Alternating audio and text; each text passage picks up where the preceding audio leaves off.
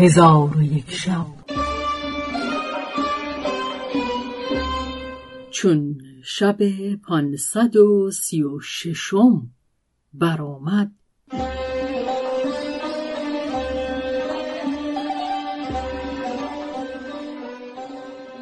گفت ای ملک جوانبخت.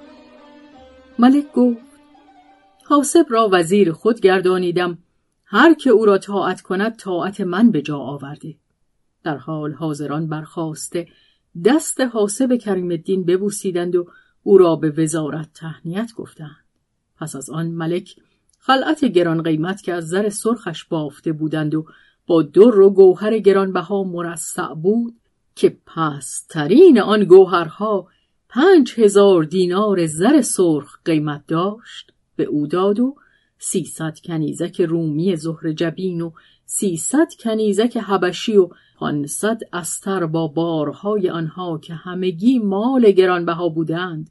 بر او عطا کرد و او را از گوسفندان و چارپایان و گاوان چندان بداد که در شمار نمی آمد و پس از همه اینها وزرا و عمرا و بزرگان دولت و تمامت رعیت را فرمود که از بحر او هدیت ها بفرستند آنگاه حاسب کریم الدین سوار گشت وزرا و عمرا و بزرگان دولت و تمامت لشکریان سوار گشته از دنبال او همی رفتند تا به خانه ای که ملک از بحر حاسب کریم الدین فرموده بود برسیدند.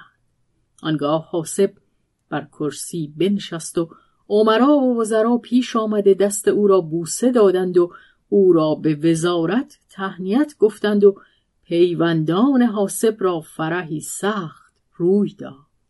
پس از آن هیزم فروشان که یاران حاسب کریم الدین بودند حاضر آمدند و او را به وزارت تهنیت گفتند. آنگاه حاسب کریم الدین سوار گشته به سوی خانه وزیر شمهور رفت و آنچه که در خانه او بود به خانه خیشتن بیاورد و در حالتی که از علوم چیزی نمی‌دانست به قدرت پروردگار به همه علوم دانا گشت و علم و حکمتش در همه اقالیم شیوع یافت.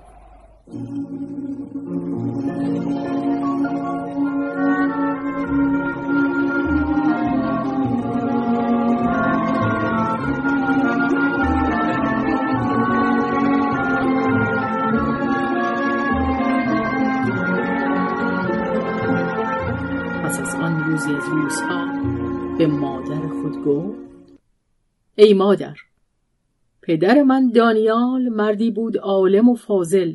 مرا خبر ده که از کتابها و چیزهای دیگر چه بر جا گذاشته.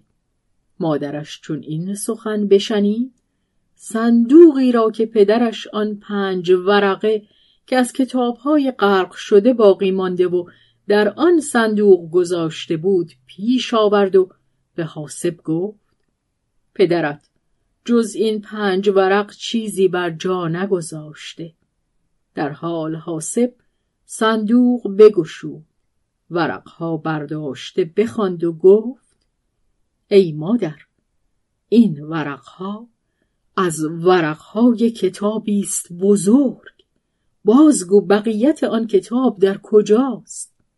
مادر حاسب گفت ای فرزند پدرت با تمامت کتابهای خود در دریا سفر کرد و کشتی او در دریا بشکست و کتابهای او غرق گشت و خدای تعالی پدر تو را نجات داد. ولی از کتابهای او جز این پنج ورق چیزی بر جای نماند. چون پدرت از سفر باز آمد من به تو آبستن بودم. به من گفت بسا هست که فرزندی نرینه از تو به وجود آید. این ورقها در نزد خود نگاه دار. در وقتی که آن پسر بزرگ شود و از میراث باز پرسد تو به او بگو که پدرت جز این پنج ورق چیزی بر جای نگذاشته. پس از آن حاسب کریم الدین در بهترین عیشها و بزرگترین شادیها به سر می برد تا اینکه بر هم زننده لذت ها و پراکنده کننده جماعت ها بر او بتا فسبحان من لایمون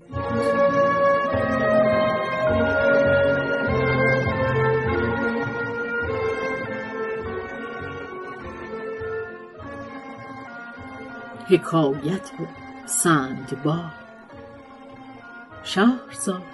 چون حکایت حاسب کریم الدین را به انجام رسانید گفت ای ملک جوانبخت این حکایت عجیبتر از حکایت سندباد نیست. ملک شهریار گفت چگونه است حکایت سندباد؟ شهرزاد گفت چنین گویند که در عهد خلافت هارون رشید در شهر بغداد. مردی بود بیچیز و پریشان حال که سندباد حمالش می‌گفتند. پیوسته بارهای گران می‌برد و از مزد حمالی روزی می‌خورد.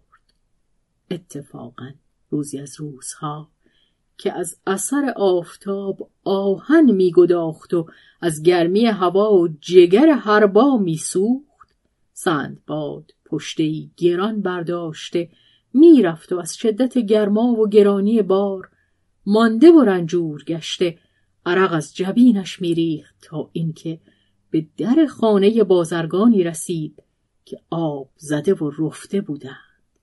هوایی داشت چون هوای بهشت و در پهلوی در خانه مستبه بود بزرگ.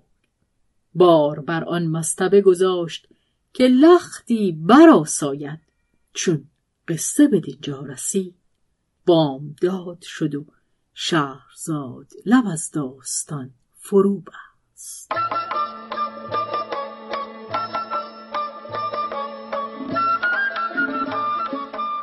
قصه گو شهرزاد فتوهی تنظیم مجتبا میرسمی